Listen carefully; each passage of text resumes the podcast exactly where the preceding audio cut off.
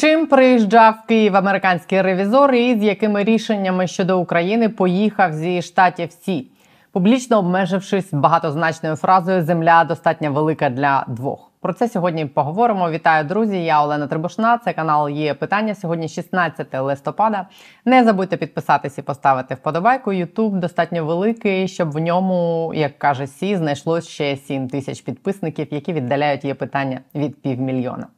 Отже, ревізор. На тлі глухого кута, так би мовити, з американською допомогою нам в США кілька тижнів тому в Україну приїжджала призначена Байденом спецпредставниця президента Сполучених Штатів з питань української відбудови і відновлення Пенні Пріцкер.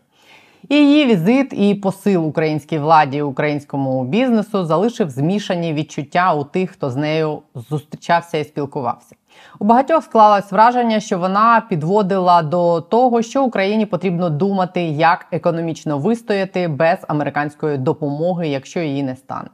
Пріцкер зустрічалась з президентом, його офісом, урядовцями, спікером парламенту і з представниками американського бізнесу, який працює тут в Україні. Вона багато говорила про те, що Україна має думати над тим, що потрібно зробити в наступний рік. Ймовірно, рік фігурував тому, що рівно рік залишився до виборів у Сполучених Штатів Америки. Вибори можуть перезавантажити владу в самих штатах не на користь України.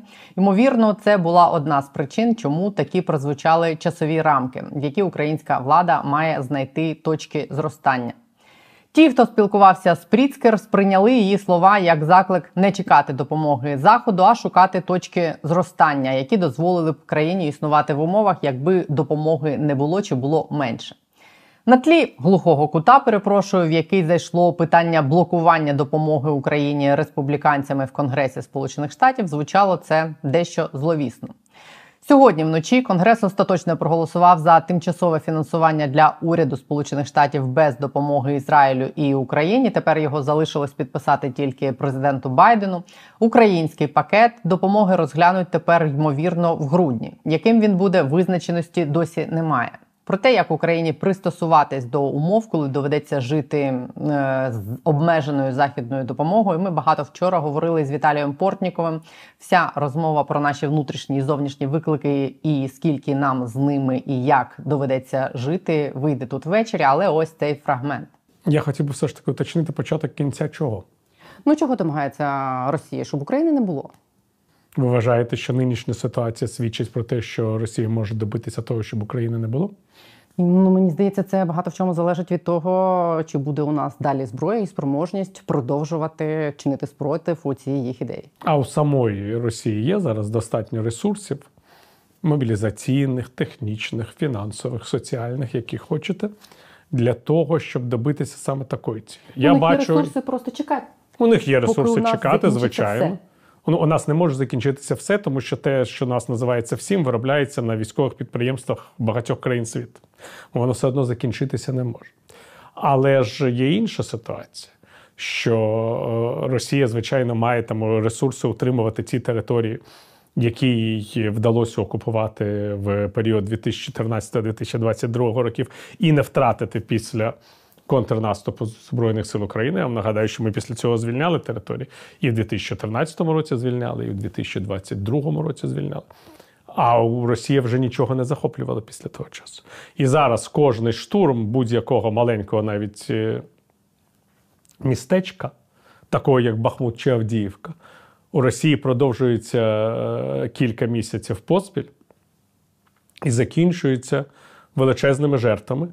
І навіть якщо Росія проходить е, цю позицію, то потім виявляється, що вона змушена зупинятися, тому що просто не вистачає буквально е, людей і техніки. І якщо б е, все було так, як ви говорите, у Росії було б достатньо ресурсів і можливості, і Путін би точно не зустрічався з, з Кім Чен і не намагався б отримати в Північній Кореї снаряди. Це теж, знаєте, не індикатор хорошого життя. Звичайно. Ми розуміємо, що і захід там е, не те, що не безмежний. Захід просто діє теж в рамках е, своїх очевидних процедур. Ну, умовно кажучи, виділена певна сума на снаряди. Снаряди дорожчають, тому що це вже створюється ринок.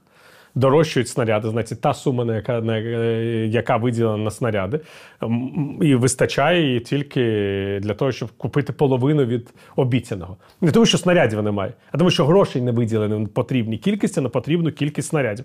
Але це так, як ви закладаєте свій сімейний бюджет. Якщо ви знаєте, що у вас є певна сума там на купівлю олії, чи хліба, чи цукру, а воно все подорожчало з п'ятниці по понеділок, то ви купуєте менше олії, менше цукру, і нічого не можна зробити. У вас просто така зарплата. Її не підвищили. Так що я тут не бачу такої. Е, драматичної ситуації, що ми маємо говорити, що це початок кінця. Я взагалі не бачу ніяких е, поки що подій, які б не розвивалися так, як їх можна було передбачити. Ми ж говорили через 3-4 місяці після початку війни. Великої я маю на увазі війни.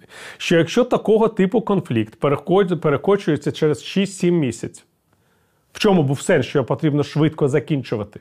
То він потім продовжується роками. Це скажімо так, історична статистика. Чи може бути інакше? Може, але поза історичною статистикою, як правило, конфлікти, які продовжуються там е, до двох років, вже вони потім ідуть 5-10 років. Вони не закінчуються. Це перший момент.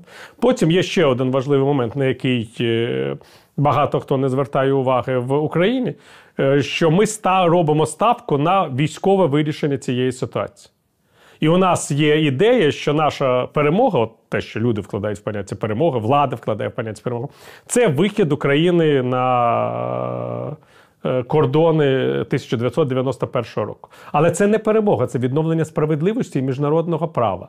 Перемога це коли ворог не може на тебе далі нападати і не, не створює для тебе небезпеки. А вихід на кордони 1991 року це просто переміщення війни з однієї лінії зіткнення на іншу. Те, що ми називаємо це державним кордоном України, а Росія буде називати це кордоном своїх окупованих Україною територій, нічого не змінює з точки зору логістики війни. Просто напад буде з іншої позиції. Власне, думати про все це активніше спонукає українську владу і бізнес, і Пріцкер. Вона буде приїжджати в Україну раз на квартал. З одного боку вона буде координувати американські інституції, які займаються відновленням України. Це по той бік Атлантики. А по цей бік Атлантики буде координувати і контролювати американські гроші, зусилля і інтереси, щоб американська допомога максимально ефективно використовувалась тут. На зустрічах обговорювали сфери економіки, які можуть дати швидкий результат і швидкі прибутки. Пріцкер називала такими аграрний сектор і металургію, для відновлення яких має стабільно і безпечно функціонувати морський коридор. Обговорювались і сфери, куди може зайти американський бізнес. Серед них енергетика. Зокрема, розповідають, що на зустрічах йшлось про нішу націоналізованих обленерго, які належали колись росіянам. Але в контексті енергетики не публічно дехто з українських співрозмовників дав Пріцкер зрозуміти.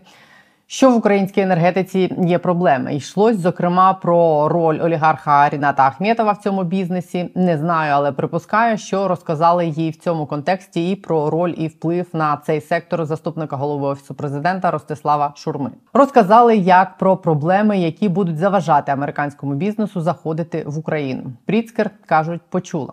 Поки що це людина, яка має величезний вплив в США і має доступ до Байдена, і яка формально призначена як людина Байдена, яка буде відповідати за відбудову і відновлення України, але буде мати в принципі вплив на все. Те, як в Україну будуть заходити американські гроші і компанії, поки вона виступає в ролі лобіста України в США, і дуже важливо, щоб вона не стала в Білому домі навпаки критиком України що буде залежати від того, як тут в Україні буде змінюватись середовище для інвестицій не тільки в плані безпеки від ракетних атак, а й в плані того, про що ми говорили недавно з Олексою Шалайським: безпеки від тиску правоохоронців на бізнес, швидкості змін в судовій системі і спроможності антикорупційних органів.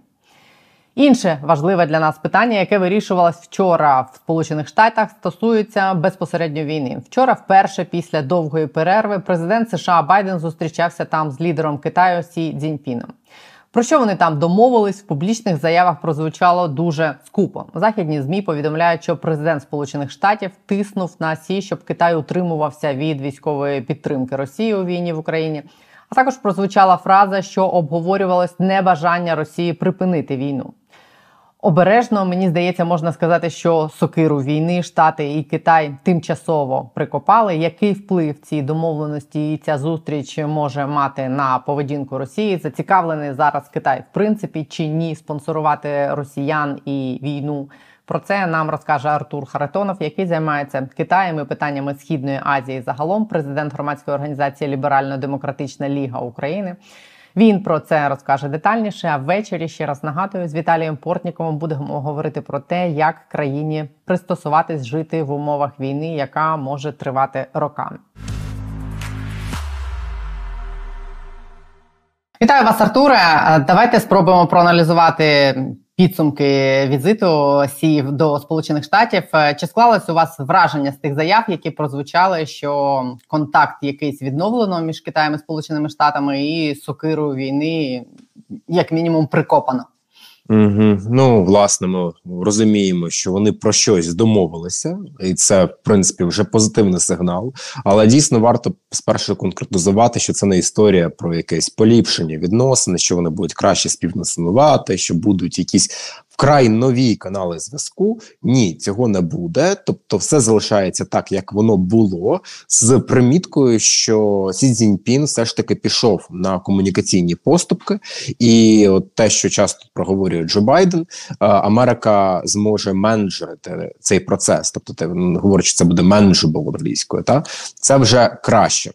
Е, наскільки ми розуміємо, нині йдеться про те, що вони знайшли спільних знаменників довкола більшості геополітичних питань. Я так підозрюю, це стосується і російської війни в Україні. Але про що саме мова? Ну, ми побачимо наступними днями, тижнями або місяцями, тому що працюватиме це наступним чином. А, у Китаю є певний перелік запитів до Америки. У Америки є певний перелік запитів до Китаю. В певних моментах, а повночі єдиний момент, в якому вони повністю домовилися, це фентанілова криза, поставки наркотиків з Китаю до Америки. Це те, що Ксі Цзіньпін, в принципі міг за одною вказівкою зупинити раніше, але зголосився зупиняти тільки зараз. Врешті питання це буде покрокове виконання певних домовленостей і пунктів. Е, вони дійдуть до відновлення, наприклад, контактів на рівні е, НВАК Народна визвольна армія Китаю і Пентагона, що було задачою однією з головних Білого Дому. Але це теж буде не швидко. І от від цієї покроковості буде залежати те, коли вони дійдуть до питань, наприклад, України, тому що багато ми про Україну не почули. Ми почули здебільшого про ситуацію на близькому сході. Ну насамперед, під час прес-конференції Байдена там було лише одне питання довкола України, і Байден де-факто на нього не відповів, не захотів відповідати. Але я думаю, що це позитивний знак. Це означає, що щось вирішується. Ну, в принципі, з того, що я почула про Україну, було сказано, що вони обговорили а, питання з Китаєм, а, питання того, що Росія не хоче припиняти війну. В принципі, чи має Китай якийсь вплив зараз на це? Чи може він вплинути на Росію? От в цьому питанні небажання припиняти війну? Ну, це публічно Китай заявляє таке. На ділі ж ми розуміємо, що ситуація в Росії повністю контролюється комуністичною партією Китаю. Нема більше галузі, де Китай не має впливу на Росію, і за великим рахунком для того, щоб зупинити війну, Сі Цзіньпіну достатньо зробити один дзвінок, тому що якщо закриються бодай якісь китайські поставки до Росії, технологічні, або Китай припинить закупати російську нафту і газ, або загалом вся ця економічно фінансова мілітарна машина зупиниться, ну Росії просто фізично фізично не буде можливості вести війну. Ну там, звісно, це умовно, тому що там день, тиждень, місяць у них буде така можливість. Пізніше у них почнуться великі проблеми. Ну так, ця ситуація напряму залежить від позиції Китаю. А, Звісно, Китай не вийде наразі з заявою. Про те, що Росія має зупинити воєнні дії, такого не буде. Я підозрюю, що Сі Цзіньпін привіз Байдену а, не той сценарій, який прагне уряд України. Я не певен, що це і китайський мирний план. Я думаю, це якийсь статус-кво довкола України, і невідомо, чи Америка на нього на нього погодилася. Але Китай має всі важелі впливу на Росію. Це стало абсолютно очевидно після візиту Путіна до Пекіна, коли де-факто він домовлявся про існування Росії за умов його нової каденції президента, та яка там розпочнеться е, навесні 24-го року, і в тих умовах, що Росія буде повністю залежна від Китаю. Ну от тому тому тут варто буде дивитися наступні кроки. Але тут важлива примітка. Теж е, на ПЕК ж прибула велика російська делегація, якщо не помиляюсь, з віце-прем'єром Росії та якимось заступником Мішустіна. І рівночасно в нас ж такого ж рівня, ну не такого ж рівня, але паралельний і дуже важливий процес. Це саміт міністрів оборони країн-учасниць АСЕАН в Джакарті, де присутній Ллойд Остін, де велика китайська делегація військова. Вони не зустрілися, хоча було такий анонс, і там вже знаходяться росіяни. Тобто, на ситуація, коли росіяни сиділи умовно під дверима перемовин Байдена і Сі в Сан-Франциско і в Джакарті. Я думаю, що це є певним знаком до того, що в глобальний перемовний процес вже ведеться, і з моменту, коли Сі Цзіньпін і Байден досягли певного компромісу або консенсусу, важко тут судити, розпочнуться нижчого рівня процеси, і там вже злучається Росія, і там ми вже будемо бачити, куди ми рухаємося далі. Немає ще визначеності, це в швидше в позитивний для нас бік чи в негативний? Немає, так? Ну, це таке філософське питання. Я не знаю, просто знаєте, тут у кожного своє бачення того, ем, що є позитивним, що є негативним. Це певно не те, чого що анонсує офіс президента. Тобто, це те, що бачить Америка, що бачить Китай в контексті геополітики, тому що російська війна в Україні вже стала частиною глобального процесу. Коли в нас була підготовка до цього власне візиту, сі у нас ж до того був вкрай важливий візит Блінкена в численні країни там від Ізраїлю, Палестини, Іраку до Токіо, Південної Кореї і е, Індії. Е, це по суті стала така відповідь Китаю на підтримувані Китаєм воєнні конфлікти на агресію. Америка там досягла великих успіхів, але що важливо, це те, яким чином сформулювали питання довкола України японський прем'єр і півнокорейський президент. Вони сказали, що російська війна в Україні, ситуація на близькому сході і ситуація в Пацифіці, власне, довкола можливого вторгнення Китаю до Тайваню, це процеси одного власне кшталту. Це єдине єдина проблема і президент Джо Байден буде вирішувати цю кризу, глобальну кризу в єдиному контексті. Е, Як на мене, це дає привід для надії. Тому що коли залучені такі великі країни і Америка на нашому боці, це певно має датися позитивно в знаки. Єдине питання в якому форматі. Ну і тут же треба думати про те, що ми розуміємо під позитивом. Як на мене, це позитивно, тому що у нас буде можливість проаналізувати помилки і рухатись потім далі.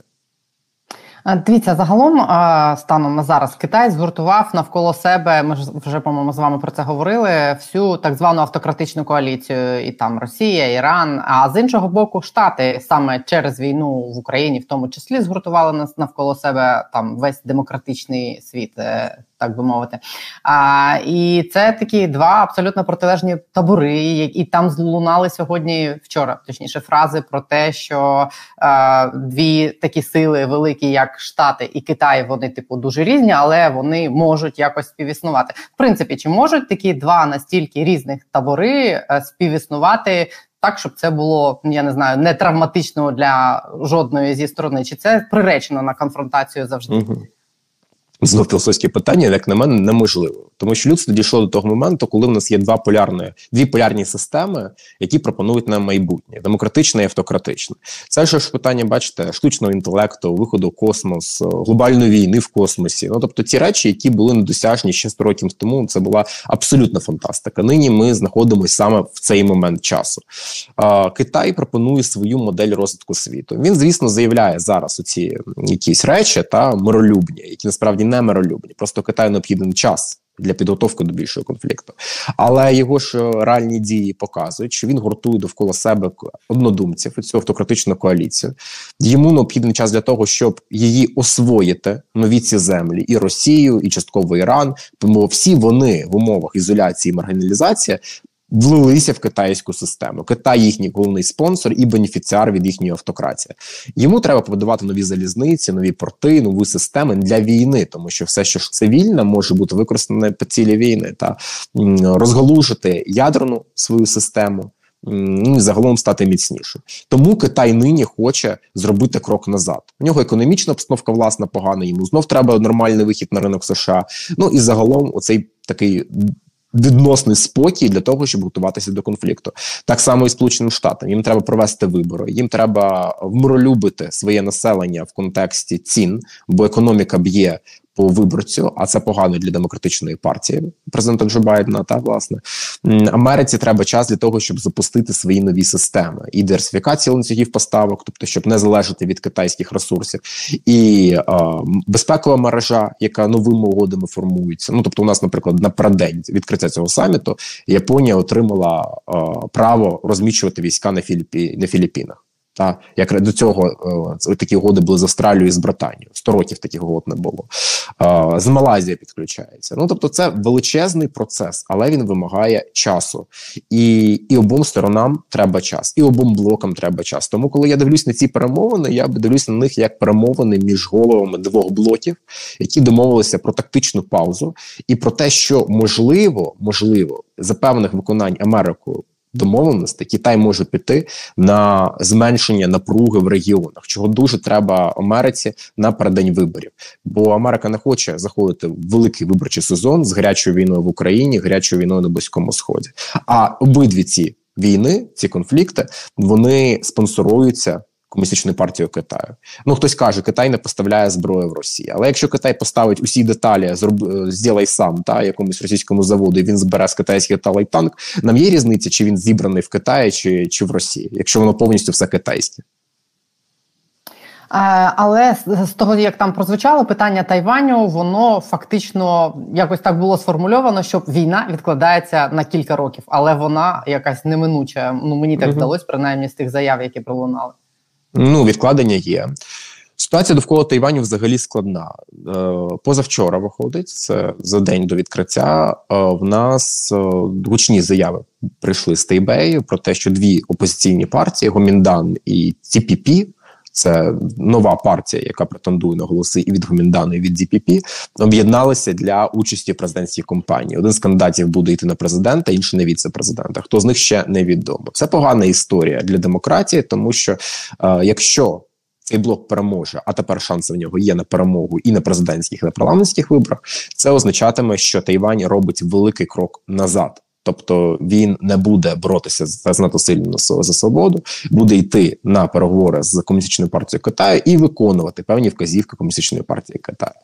Ем, чи відбулося це просто так, чи це вже був певний компроміс на це між Китаєм і Сполученими Штатами? Невідомо. Якщо Сполучені Штати думають або дійшли висновку, що якщо демократичні сили, найбільш радикальні сили та програють і президентські і парламентські вибори, бо нині демократична прогресивна партія вона має і президентське крісло, і, і парламент, то ну, ну, є така підозра, що вони можуть розраховувати, що це відтягне війну і зменшить напругу, і що Китай заспокоїться, коли пропекінські сили будуть сидіти в офісі президента Тайваню і будуть мати уряд і більшість в парламенті, ну або щось подібне.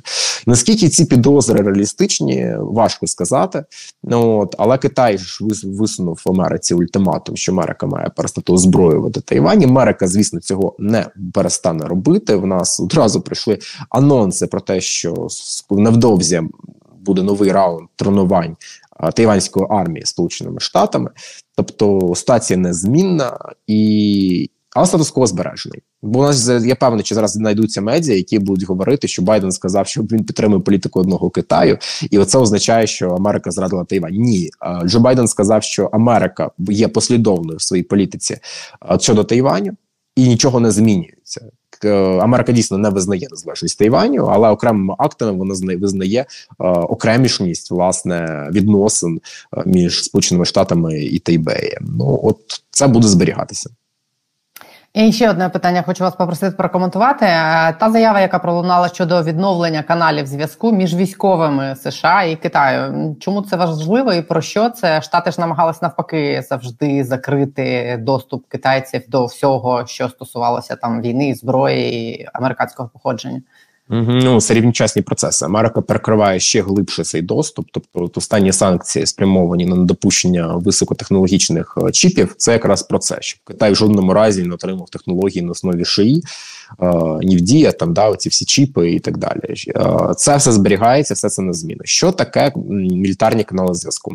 Це та аналогія, яка діє між Сполученими Штатами і Росією з часів радянського союзу, коли сталася Кобильська криза, тоді Білий Дім і тодішній СРСР домовилися, що вони мають постійний телефонний канал. Якщо в світі спалахує нова криза або війна, міністри оборони цих країн можуть взяти телефон, один одному подзвонити і прояснити ситуацію, хто що хоче робити. Це оте, що Джо Байден каже, що він хоче керувати процесом. Да, to be manageable. Да. Оце воно і відбувається.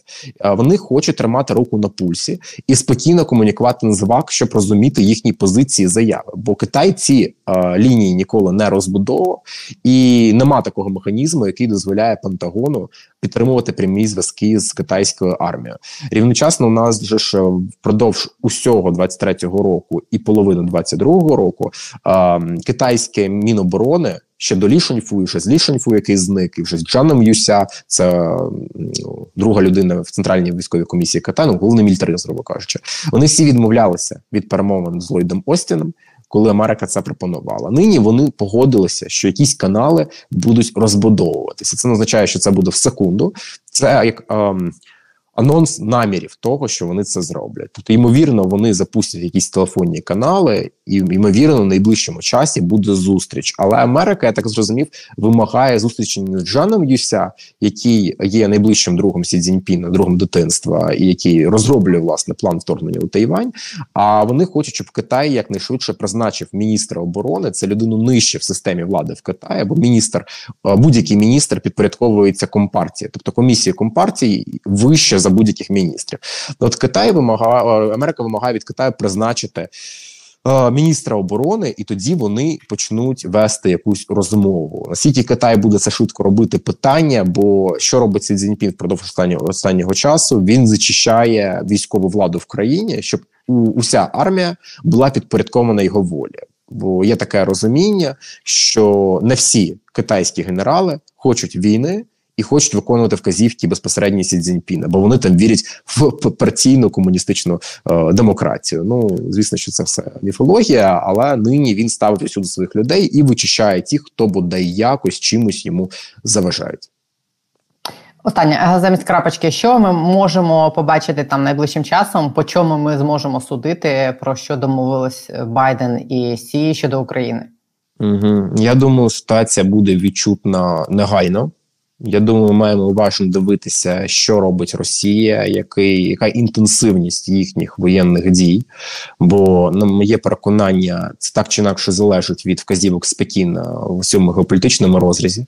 Якщо у нас почнуть з'являтися якісь раптові жести доброї волі або щось подібне, десь Росія почне дивно рухатися або просуватися, або почнуться масові обстріли Києва і інших великих міст України, тоді це ймовірно про результати цих перемовин, тому що ем, ситуація, яку ми мали от станом на цю осінь. Щоб занадто сильно йти в патетику, скажу, що вона напряму була пов'язана з ходом раундів перемовин між е, Америкою та Китаєм. Бо в одному з передостанніх раундів, після нього, точніше, уряд Китаю вийшов з заявою, що вони закликають Росію не нищити велику українську цивільну інфраструктуру. Ну наскільки вони не нищать це питання.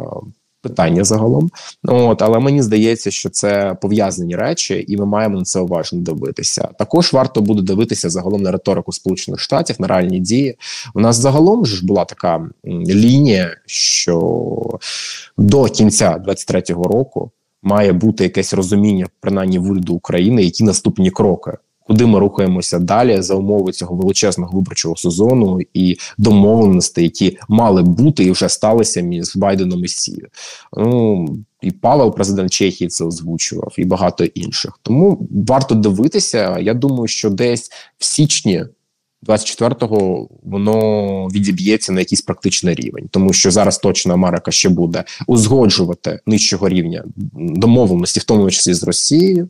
В нас попереду ще е, саміт ЄС Китай за участі вже Єврокомісії Сі Цзіньпіна. У нас попереду саміт, якщо він відбудеться лідерства Японії, Південної Кореї і Китаю. Це тут це Європа зайде з одного боку ще і далекий схід демократично зайде. Це ключові союзники Америки. Вони допрацюють можливо те, що не допрацював до Байден Джо Байден. Це все до кінця 23-го року. Потім Америка піде на канікули і нічого не буде відбуватися під час Різдва. Ну мені так здається, як часто буває. І січень, от якраз той час, коли всі поставлять питання. Що далі, куди ми рухаємося далі? Чи цікаво Китаю далі продовжувати війну в умовах того, що він хоче відновити економіку і освоїти успішно свою нову імперію зла? Я думаю, що не цікаво. Йому треба навпаки з одного боку залишити Росію під санкціями, щоб знато сильно нарипалася і не намагалася будувати інших партнерств, і залишилася при Китаї, але рівночасно, щоб не було сильного тиску, і Китай зміг насичувати себе грошима. Бо він ж готується до війни, а війна потребує більше коштів, ресурсів, технологій, партнерств. Тобто, треба статус-кво, треба затища. І мені здається, він зробить зараз багато для цього. Якщо, Якщо дійсно є консенсус е, або компроміс е, з Джо Байденом. Цікаво, будемо стежити. Я дуже вам дякую за пояснення. Артур Харитонов був на є питання. Дякую вам. Взаємно.